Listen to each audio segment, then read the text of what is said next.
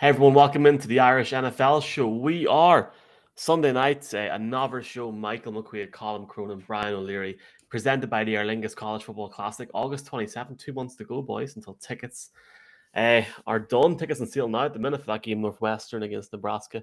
Also presented by Trust Gaming, the best gaming gear to suit any budget. Check out Trust Gaming on Instagram and our friends over at Mini Arcade Systems. Uh, check out a few shows over the next few weeks. We will be coming to you from their HQ. Excited to do that there. Talking about excitement, uh, Colin Cronin, Colin, you're, did, did you get a chance to go over to Coventry to Benny Chip? You know? Un- unfortunately, I'm just going to bring it up every week. Uh, unfortunately, not, and I'm sure people are still confused about uh, what what what that's in relation to. But it has been um, quite the week of um, drama in the NFL, though maybe not the sort of drama the the league would uh, would have wanted. Brian, I was leaving school and going to college when the Celtic Tiger happened. Uh, the Rams are the Rams are getting me back to my old school days.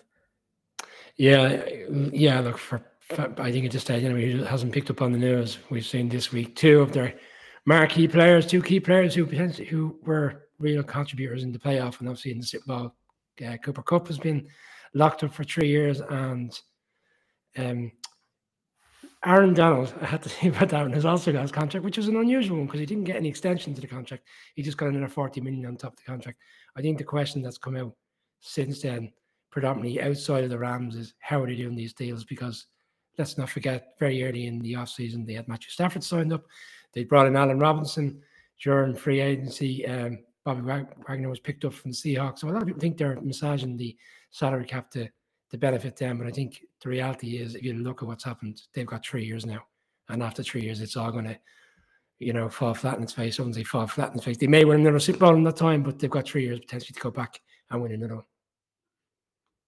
Colin would say, I, f- I think I worked out, you know, the whole thing with extensions, Cooper Kupp, Matthew Stafford, as as Brian has mentioned there, Bobby Wagner, uh, Allen Robinson. You almost forget Allen Robinson. It, it, yeah. If you take all that money, it's over like three or four hundred million dollars where are they getting this money from? And I know we can sit here and we can say, oh, they'll they'll be given a sign-in bonus or whatever. This is mad stuff. No, mad stuff. Even Dunphy stuff.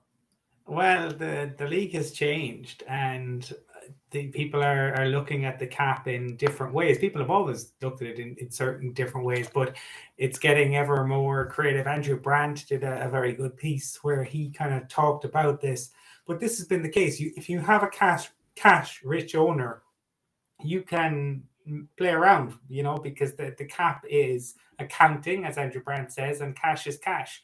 So uh, this is where where it comes from. Teams have learned, um, and teams have learned how to make it work for for them.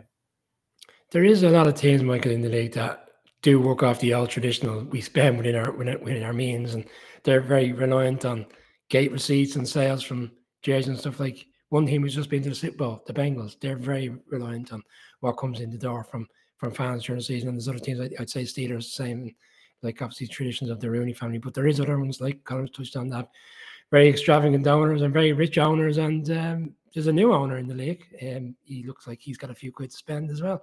Um, I'm surprised we didn't start with that one, but maybe we should, because uh, it's been going on for quite a while. Even before this show ever originated, the Broncos were looking to get an owner, and it finally came to pass this week.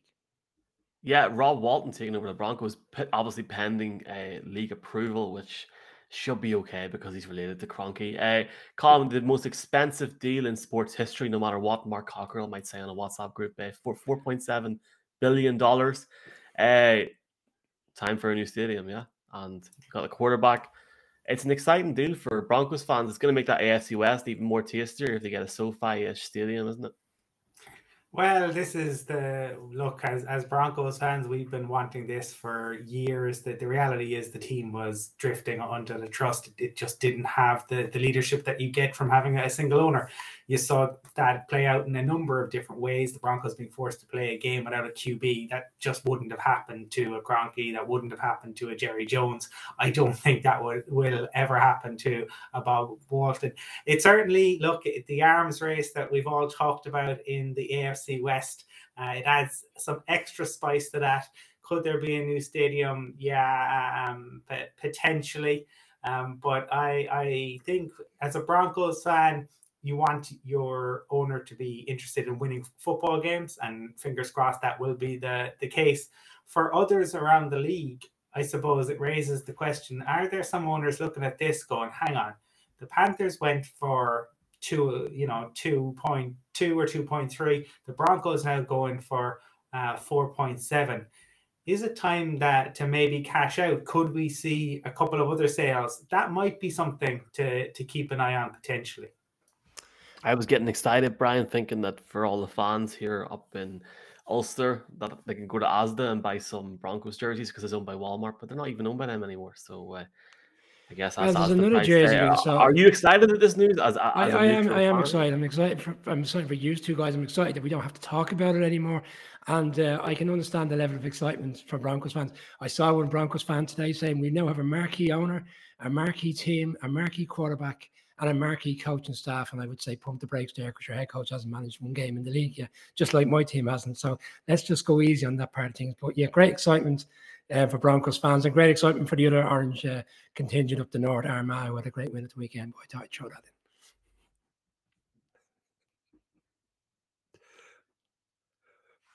in. He's stunned uh, into silence at that one. I think he's gone into shock if we lost him. I think we might. I think we we might have. Yeah, of all of all, of all moments to lose, he might come back in in a second. But uh, yeah, look, we we can uh, joke around the Armagh situation. Look, I I joke in, in his, say in Haystack, we're glad in the way that the, the deal is over because I suppose it has been quite a long standing. And I, I agree with your point, Colin. If it hadn't been that situation in November 2020 when they were due to play the Saints and there was no quarterback, of their own doing. Let's be fair. You know, you did call it. Oh yeah, absolutely. You know, this that was a mess that was wasn't delivered by anybody else but themselves. But uh, yeah, I do agree. If that was a an owner team, for example, like the story franchise, like showing the Giants with the Mara family, you think John Mara would allow the Giants to play a game without a without a quarterback? Wouldn't happen in a million years. So um, interesting um, that it's all over. What the Deshaun Watson stuff? Like, do we are we getting into that one, Colin? Uh, I think we uh, it's something that maybe uh, we will get into with our our guest on this week's show. One of our guests on this week's show. It's obviously something um, that will reverberate around the, the league and something that I think came as a surprise to to fans. Um, you know, and obviously the the New York Times have done their due diligence um, and questions now around the Browns and their owners and uh, what exactly it all means for uh, Deshaun Watson. See uh, Mike Florio during the week speculating that it might mean millions and millions in uh, forfeited money. Uh, other people speculating that it might mean uh, more than a season long suspension um, it will be very interesting. That will be quite a, a situation to, to keep an eye on. Yeah, you touched on the New York Times article, and Mina Kimes. I don't know if you had an opportunity to see your uh, piece on our Twitter page, but it originated from the ESPN coverage over the past few days. But essentially, what she said was, and we know how she feels about the situation. She's been very transparent about how she feels about the deal with the Browns, and she says it's amazing that the New York Times can go off and do their homework and do their uh, their investigation, but yet the Cleveland Browns struggle um, to do the same kind of investigation, and they were very comfortable with the situation. Um, I think there might be a bit of buyer's remorse within the Browns, uh, you know, over the coming months. Not so much because the player he's got all the ability in the world, but um, if he does get a year ban, I mean, if he gets a year ban, he, essentially, then if you say, for example, he gets a year ban and he's gone for the for the season, before we even get to the stage where you know all the cases are taken care of, he won't have played it. He won't have played in the NFL for two years. You know, he, he, he stepped away last year which the Texans were happy to do. I think it was very much you just go and do your business, don't interfere with the team for the year, and we'll pay you what we have to pay. So he's gone for a year. Now, the situation looks more than likely that he's certainly gone for at least half the season, if not the full season. Well, I can say right now that I am never slagging Asda or Binley Mega Chippy ever again. My Wi-Fi up here, lads. I don't know what's going on down there, but the Wi-Fi up here usually grand. I don't know, Colin. No, not gonna yeah, yeah. I, I, I thought it was. Uh, I thought I thought you'd walked out in disgust after uh, Brian's Armagh comment, but uh, good to know it was just a Wi-Fi issue. Uh, look, like Brian trying to talk about any other team apart from Dublin's like supporting the Patriots. Nobody cares. Like you know, it's it's easy. It's grand. Cut them in half, and we'll see what happens. Um, yeah, Brian. I haven't mentioned the Dubs once this year. We let's not focus on the GAA too much. This is an NFL show. But look, we were we were talking about uh, Deshaun Watson situation, Michael, after he did drop off for a couple of minutes, and obviously we've we're going to get get into it with uh, on our show tonight as well. With we are, and uh, it, it's a crazy situation, and um, you know, hopefully, come come preseason, it will be gone away one way, you know, so we can start enjoying preseason action, then, and then the season that's ahead of us. Well, I, I obviously haven't watched this back because my computer was off, my Wi-Fi was off. I will say this: I don't think he plays until at least week ten this season. I think the article this week is concerning, and I'll leave it at that because I don't even think he should be talked about at the minute. And I think Brian, I feel sorry for Browns fans. However, we're going to talk now about not the, the Browns owners. Huh? I was I feel f- sorry for their fans, not not the owners. And there's there's five other very relieved teams in the league, I imagine. Absolutely. There are multiple alternative universes where he's at a different team right now, and we'll not get into that. Um, yeah, look, really good show this week. For some reason, Brian's got his big guest on this week, and I know he's going to be on in a little bit. Very excited for that. I'm looking forward to getting George Paton on in return. Now, Colin, uh, who's coming on first? Um, well, the our our our, fir- our first guest, um, our, we're we're holding our very special guest, um, who, in in fairness, we are we are very honoured. Um, we can say it at this point to to welcome um, Joe Schoen to the the show later on to have uh, the Giants GM, a man who did a phenomenal job in uh, Buffalo, and I understand Brian's excitement um, you know, we we had heard good stories about George Paton, and as Broncos fans, we're delighted with him. Um, similar stories about Joe Joe Schoen, and he has done a really good job to start off. We are honoured to, to welcome him later on. Um, the our, our first guest uh, on tonight's show, I suppose, allows us to discuss all of the um, we I think we, we get into probably what what round about 50% of the league i think uh, we we discussed yeah. uh, with with matt. Um, we are delighted to welcome um, from fansided and from stacking the box um, matt Verderame and uh, he is our first guest on the irish nfl show this evening. Tonight on the irish nfl show uh, great to have him on. He's a national nfl reporter a fansided and he's also the host of the stacking the box podcast. Matt Verderame, Matt, it's uh, it's great to have you on the show. Hey, thanks for having me. I appreciate it. Matt, we ask everyone this, especially our friends over in the States. Uh, do you have any Irish heritage yourself? I'm a quarter Irish. I'm a quarter Irish. My mother and sister spent about 10 days in Dublin uh, right before the pandemic started in 2020. Uh, I've never been. I'd love to go. Uh, my dad's side is half Irish, so it would, it would be nice to get back there and see the uh, the homeland, so to speak. But I've never been uh, it's, it's on the bucket list.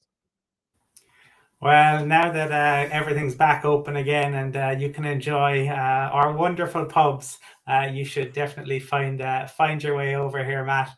Um, look, I we may as well dive straight into it. One thing I, am interested in in chatting to you about because there's been a lot of um, talk this off season about the Chargers and the Chargers winning the off season and the draft and the acquisitions. Um, and uh, I, I, saw, you know, everyone's talking potentially their year, and you had tweeted um, that, you know, the the last decade it's been this year for for the Charger. It feels a little bit like Liverpool in the the 1990s. What are your thoughts on on this uh, Chargers team? Can they uh, can they actually make a deep playoff run? I think they're really talented. Um, I would make an argument that the most talented team in the AFC West, which is, I think, the most loaded division in the AFC. Look, Kansas City obviously uh, is always there, has won it six years in a row. Uh, Denver has upgraded significantly with Russell Wilson. Uh, the Raiders maybe overachieved a little last year, but then this year went out and got Davante Adams and got Chandler Jones. So that division is not without star power. The Chargers certainly have it. J.C. Jackson comes in, Khalil Mack, Sebastian Austin Day.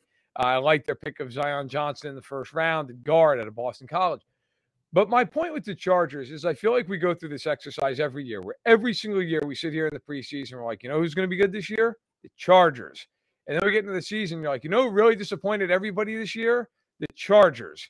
And so I'm kind of to a point like, look, you were supposed to be a playoff team last year, and lost three of your final four games, including a game against Houston, where Houston was literally missing half of its roster with guys out for COVID. Then you went and played the Raiders in a winner take all game, hell, a tie take all game, and lost that game. I think the Chargers' ceiling is really, really high. But I'm also kind of in the mode with the Chargers, kind of like I always seem to be in the NFC with the Vikings. Like, win some games, show me you can win big games, and then I'll put you in that group with Kansas City and with Buffalo. And even I think Cincinnati deserves to be in that class now. I just need to see it, but the talent's there. Matt, one team that has a very talented defense, but I'd argue their offense is sporadic, is the Titans. They were the number one seed last year. People were concerned about Tannehill. Obviously, his playoff game was quite poor. And now they've gone and traded AJ Brown to the Eagles. And I know they, they came out uh, two weeks before the draft saying, we're not going to trade him, draft night to trade him.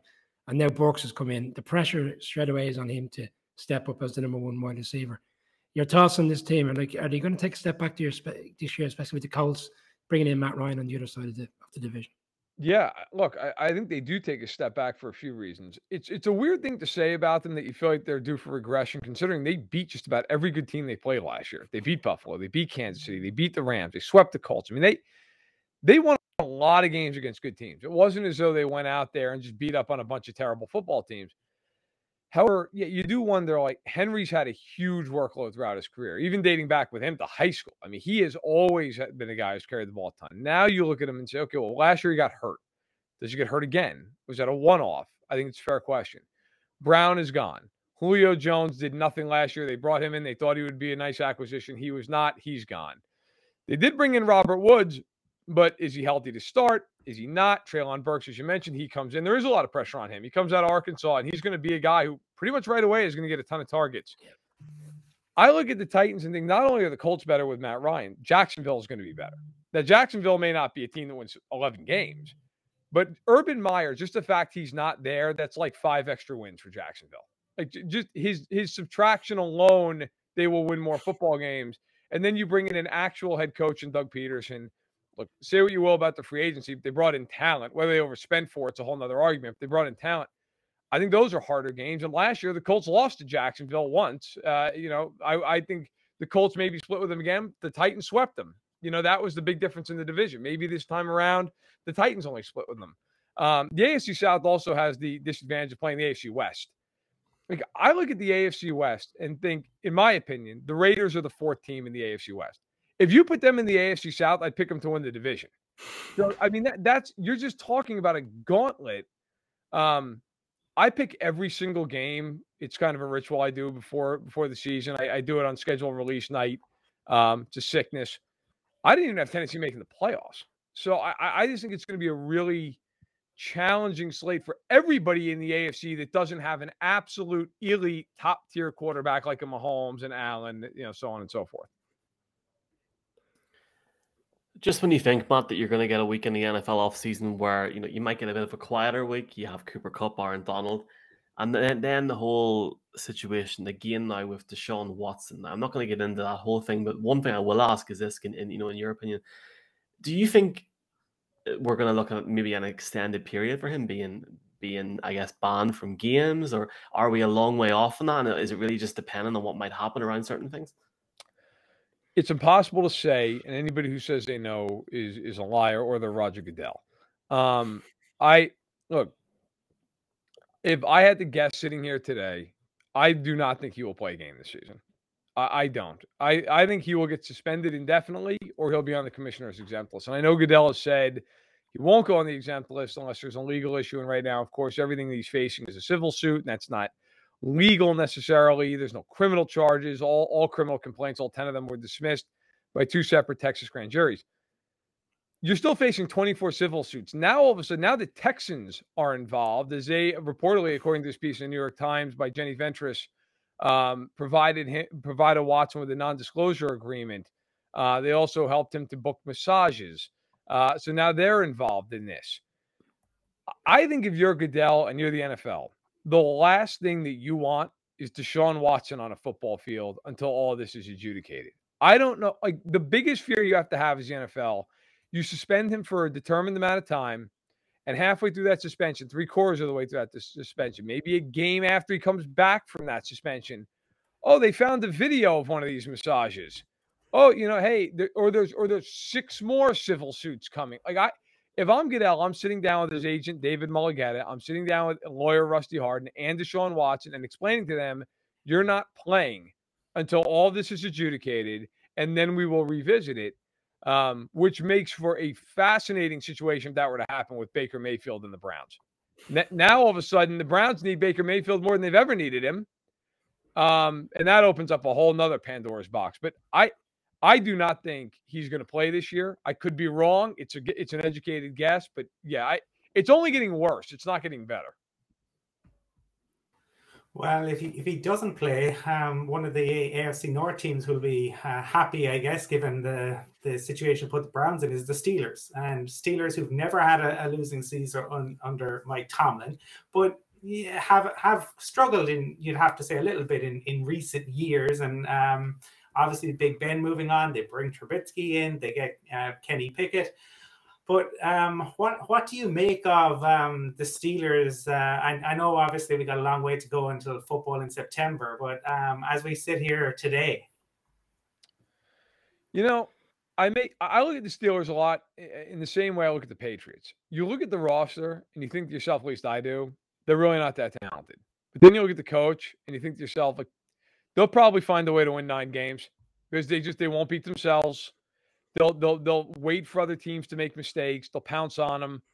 Uh, now, I will say this about Pittsburgh: they basically played last season without a quarterback and made the playoffs. I mean, Roethlisberger, a deep ball for him was like 12 yards, and that team found a way to win nine games, get into the playoffs. And yeah, they got killed by Kansas City, but they got there.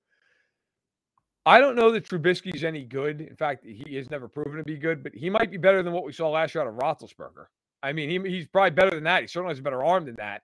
And how long does he play over Pickett? I don't know. Depends, right? But I think um, the problem for Pittsburgh is the same problem we just talked about with Tennessee and, and, and with a lot of these other teams in the AFC.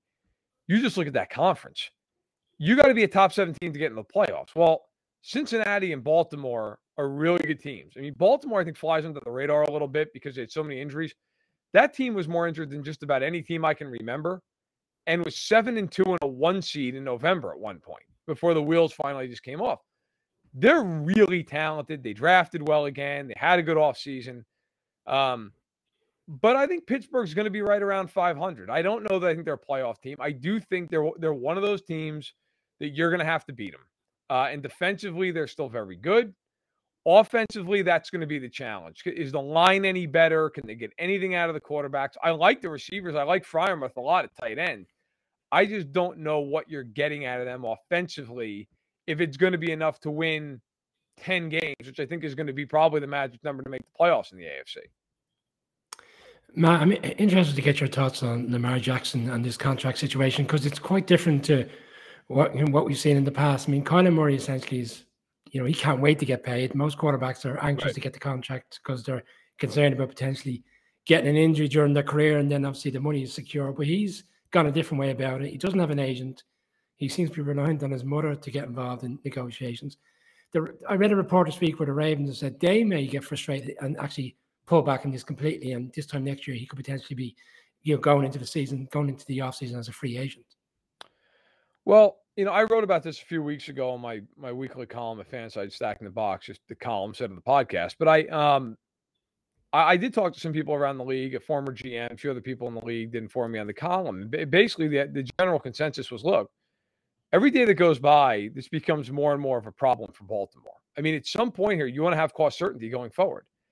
And if they have to tag him after the season, you're talking about $40 million against a cap. That's a huge difference from if they were to give, give him an extension, where that, that extension would probably keep that number at half that. And then, you know, it would escalate up. Um, that's a that's a big sticking point, I'm sure, for their GM Eric DeCosta, who's probably trying to figure out, look, which way is this going to go? You mentioned he doesn't have an agent. That's a I don't want to say it's a problem, it's a complication. It it complicates matters because now you're sitting here, if you're Baltimore, and like look, normally a GM will talk to an agent and they have pretty frank conversations. Hey, we'd like to see this guy, we'd like to see this guy improve here. He's strong here, but maybe this is lacking agents are used to that. That's the business. That's a hard thing to do to sit down with your player and say right to his face, hey, look, you're not that good at this. We have concerns about that. That's how sour feelings start, right? So I think it does complicate things a little bit. Uh, the Ravens have been very open in the fact they've reached out quite a bit. Lamar, according to them, has not has not gone back and, and tried to strike a deal. This ends a couple of ways. This either ends with him finally coming to the table and them getting a deal done, or he lets this year play out. They have to tag him. Now they'd still have the ability to tag him twice, although that becomes extremely expensive very quickly. Or the third route, which I wrote about in my column, which is I wouldn't say likely, but possible. What if they were to let this year play out? And then trade him. And if he has a great year, he, they would get a record-setting type haul for him. I mean, the Broncos just traded two first, two seconds, and three players for Russell Wilson, who's excellent, a great player, but he's 34 years old. Jackson is in his mid 20s. I mean, Watson just got traded with all the off-field stuff going on for three first-round picks. I would imagine Jackson. I mean, is it four firsts and two seconds or something, or three firsts and three seconds and a I mean, you would get a ridiculous haul. And then this is a draft class where a lot of people in the NFL feel like it's a loaded draft at quarterback. Uh, and you'd have him cheap, and you would have another 30 to 40 million dollars in cap space to play with to build around this guy. So if I'm Lamar, I really would think about getting a deal done for those reasons. And also, as we all know, you're one hit away in the NFL. And the way he plays, he's really one hit away, or he's one bad cut on a bad field at Heinz Field away from tearing his knee up. Like, I think he should sign, but I'm not him. And uh, he, but he's running a big risk, and I think he puts Baltimore in a tougher and tougher spot every day that goes by. You mentioned Russell Wilson there, Matt. Uh, do you see any scenario in which he signs a new deal in the next few months before the season starts, or do you think he'll start the season and maybe look at it at a future point? Oh, I think he would love to sign a new deal. I now, if you're Denver, do you want to wait and see and have him play a year in your system with Nathaniel Hackett, new offense, the whole deal? Potentially the problem if you're Denver is even if you want to wait and see what leverage do you have? You just gave up two first, two seconds, Noah Fant, Shelby Harris, and Drew Lock. Now nobody cares you gave up Drew Lock, but Harris and Fant can play. Um, that's that's quite a bit. Like it's going to be hard for for Denver for for George Paton to go to the table and go, yeah, look, we're thinking about it, but we're not sure. I mean, if you're Russell Wilson, you're like, well, you're going to pay me. What else are you going to do? It'd be the worst trade in franchise history if you don't. Um, I think he's going to end up getting if he plays reasonably well, fifty million a year. I, I do think he'll get that. Um, the cap's going to go up significantly over the next couple of years. Amazon's now involved with Thursday Night Football, the gambling money that's coming in. The cap is going to explode. There are some people in the league that think by the end of this decade, the cap's going to be about $400 million. So um, when, when you start looking at, at Wilson getting 50 million a year, that sounds crazy. It sounds like a lot. Think about Mahomes a couple years ago, right? He got 45 million a year. Mahomes in three years is going to be like the eighth highest paid quarterback in football and have like eight years left in his contract. So the biggest concern if you're Denver is with Wilson, that extension, let's say it's signed today, would take him till he's like 41 years old. So you've got to structure it. You've got to structure the guarantees. Mm-hmm.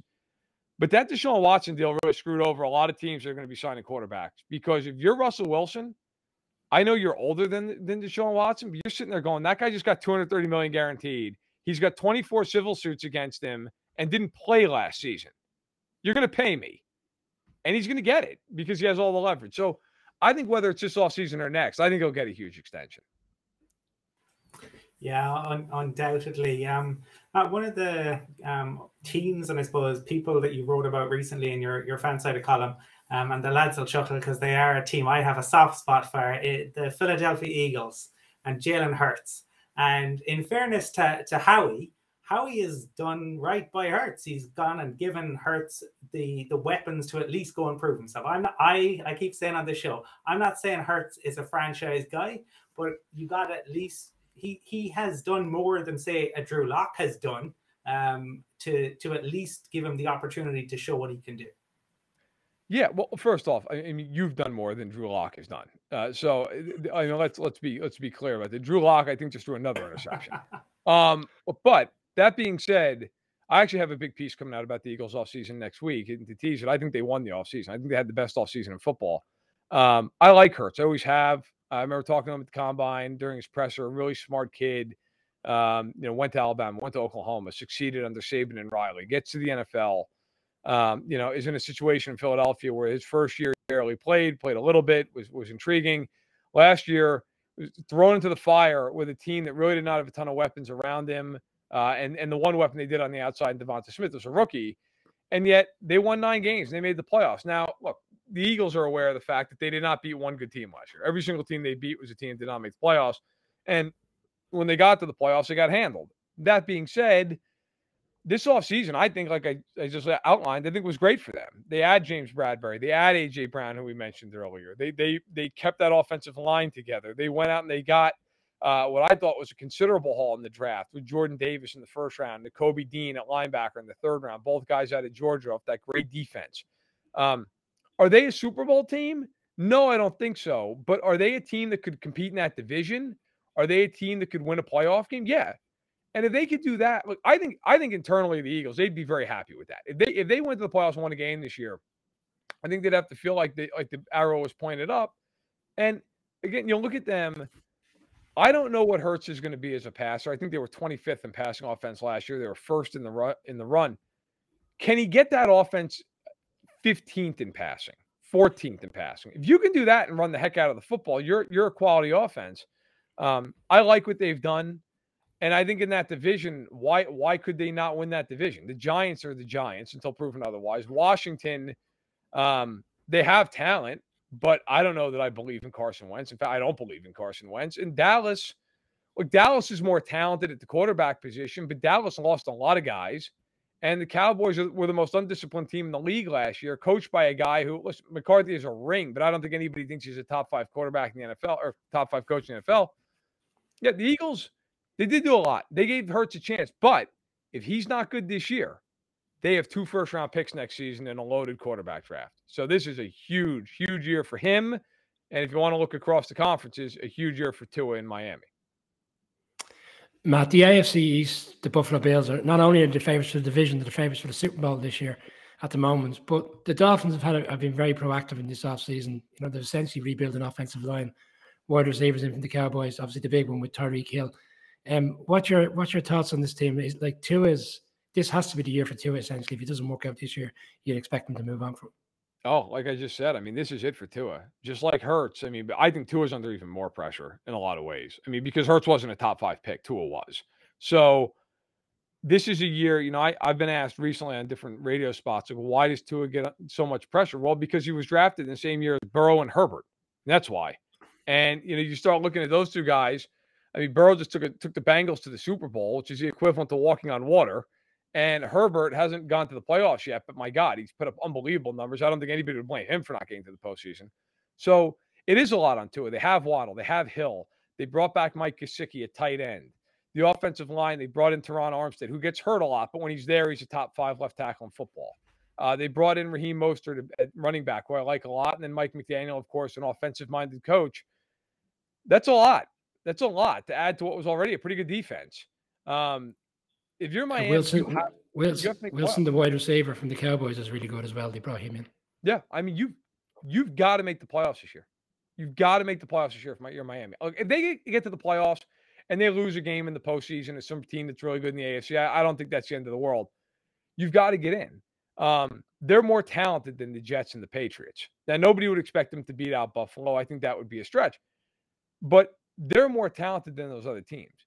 The question now becomes how good can Tua be with the guys around him? I mean, we keep hearing about what the offensive line's been bad. He hasn't had weapons, which is all true. Now you do. And if he goes out and struggles, yeah, I think this is it for him in South Beach. I think that would be the end of the road. They'd move on. Um, they're gonna they're gonna have to become a team that can score more consistently than they have um, and again, in that conference, you're to have to get the 10 wins minimum. And can they do it? Maybe. Um, I don't have them as a playoff team, but I do think that they're they're potentially one if Tua can step up and be what they thought he was going to be coming out of Alabama a few years ago. Just a very very quick final round, just just quick fire questions, Matt. Uh, I can see you're based in Chicago. A lot of Bears fans in Ireland. Uh, what's your thoughts on Justin Fields? Some you know decent reports coming out of camp so far. I, I like him a lot. I really do. I thought last year when he was upright, he showed he could throw the football. The, the problem was he wasn't upright very often. I, I don't think that the Bears have done him a whole lot of favors this offseason. Um, I mean, the biggest offseason addition was what? Byron Pringle out of Kansas City, um, who is fine with Mahomes. I don't know what he's going to be like away from him. But my bigger concern now is I, I feel like Ryan Poles the first year GM there and, and Matt Eberflus, the first year head coach – look, they're they're getting their feet under them, and it's a rebuild. And I understand all that, but they let Allen Robinson walk, and they did nothing to replace him. And you're sitting there looking at this team. I mean, who is, is Justin Fields throwing to? Cole Kmet, Equanimeous St. Brown, Pringle. That's no way to live. Like you need you need more talent than that around you. The offensive line's not good either. So that concerns me. I think he's really talented. I think if they support him correctly, he can be very good. But right now, I just worry that he's maybe as the worst supporting cast in the NFL. I don't know that, that there's anybody around him that I would say, sure, he looks like he's going to be able to throw for 4,000 yards. I mean, Mooney is the best guy in the team, and I like Mooney a lot, but after that, it's a pretty steep drop off. Maybe um, sticking, say, with the the NFC North and the, the factory of sadness in Detroit. What what do you make of uh, the Lions and uh, heading into Dan Campbell's second season? You know, I actually think they're on the come up a little bit. Well, Goff is going to cap them offensively because he is who he is. But I actually think off, uh, you know, overall they're they're getting better. I love their draft. Aidan Hutchinson, I got to spend a couple days behind the scenes with him before the draft, actually during Super Bowl week out in Thousand Oaks, California, and super impressed by him, both on the field and off, getting to know him and his family a little bit. Um, I think he's going to be a real asset there back in his and then Jameson Williams. I know he's coming off the ACL. It might take a little while to get up to speed, but that kid is electrifying. Detroit also, look, Brad Holmes, I think, has done a nice job at GM. They have John Dorsey in that front office. Nobody has drafted better in the last decade than John Dorsey. Nobody. I mean, you go and look at his drafts in Kansas City and Cleveland. I'm not saying there aren't misses. There's misses for everybody, but he, I mean, down the line, he is drafted well every year. So having his voice in that front office, I think, helps a lot. Um, I think their offensive line is really good. Uh, Okudah, it's a make or break year for him at corner, but I like Jerry Jacobs. I think he was a really nice find for them last season. I think the Lions are actually going in a good direction. I think they're the kind of team they win like five or six games, but you're going to look at them and go, man, they you know they really could have won like eight games. You know, they were right there. You know, they I, I think they need another offseason and a quarterback, but I do think that they're really in the in the right direction. And I like Campbell. I think Campbell is going to be a nice fit for them, and I think he fits that personality in that city. Matt, there's a lot of Saints fans that are quite confident that they will be back in the playoffs this year. I mean, they've they've taken care of the books quite well over the few years, with the exception of that playoff defeat. And yeah. Mickey Loomis, you know, got you know praise for the, the two picks in the first round this year. Since then, Honey Badger, and Landry, experienced players that, that they can add to that team. Are you are you high on the Saints? I think they can make the playoffs. Um, it's uh, it's the lesser of the two conferences. The big question with them is Jameis. I mean, is it just is it last year before he got hurt? He limited his interceptions, but he threw for like 170 yards a game or something like that. Uh, they had no weapons around him. Now, Michael Thomas is still dealing with the ankle. He's doubtful for minicamp, but he's coming back supposedly. You bring in Chris Olave, you bring in Jarvis Landry, as you mentioned, Honey Badger, Honey Badger on the other side. I think defensively they're going to be very uh, formidable. You know, with, with Honey Badger and Lattimore and, and all these. I mean, you know, uh, Jordan and the list goes on. Davenport, Davis in the middle. I think they'll be fine defensively. Dennis Allen, but without Sean Payton, and now with Jameis, I do wonder offensively: Are they competent? Are they inept? Are are they are they surprisingly really good? Um, I think they're going to win right around nine games. And in the NFC, that might get you in the playoffs. I don't think they're an easy out. And I think they're also buoyed by the fact that Carolina is not good and Atlanta is the closest thing to an expansion team that there is. Um, so th- that might be that might be enough. You know, if you win those games, you know, that might be enough to get you to nine to ten wins, and I think they get you in the playoffs. I'm I'm loving it. I'm I'm loving these TX man. Seriously, we'll have to get you on again soon. Uh, look, thanks so much for coming on. Do you, do you even want to just tell the listeners in Ireland, the, the the UK and Europe where they can listen to you and, and read your content as well? Sure, thanks. Uh, at fansided.com, you can read my column every Monday morning. It goes up uh, 6 a.m. Eastern. Uh, it, it's stacking the box, covers the whole league. Um, and then uh, this this upcoming week will be about the Patriots as the lead, and then everything else will follow after. Uh, and then the Sag in the Box, the podcast, is on Tuesdays at 11 o'clock Central, uh, noon Eastern. Uh, that's on YouTube. You can check it out. Just subscribe to the channel. Uh, we have a lot of fun with that. If you have a question, you can leave it in the chat, and we'll try to answer it. Um, so we'll do that during the season. There's there's a million different ways to follow my content. During the off season, that's that's the main way. You got a piece coming out on the Eagles, uh, an inside look uh, for their off season. So that that'll be up probably Monday or Tuesday next week, and yeah, just roll from there. Try to get a little bit of relaxation before the uh, the season starts. But the NFL isn't. The NFL is not very good at relaxing. So we'll see how things shake. Yeah, it's been it's been a mad few weeks and months. We will retweet some of that stuff, folks, on our Twitter account this week as well. Massive thanks to Matt for coming on. Chat to you again soon, Matt.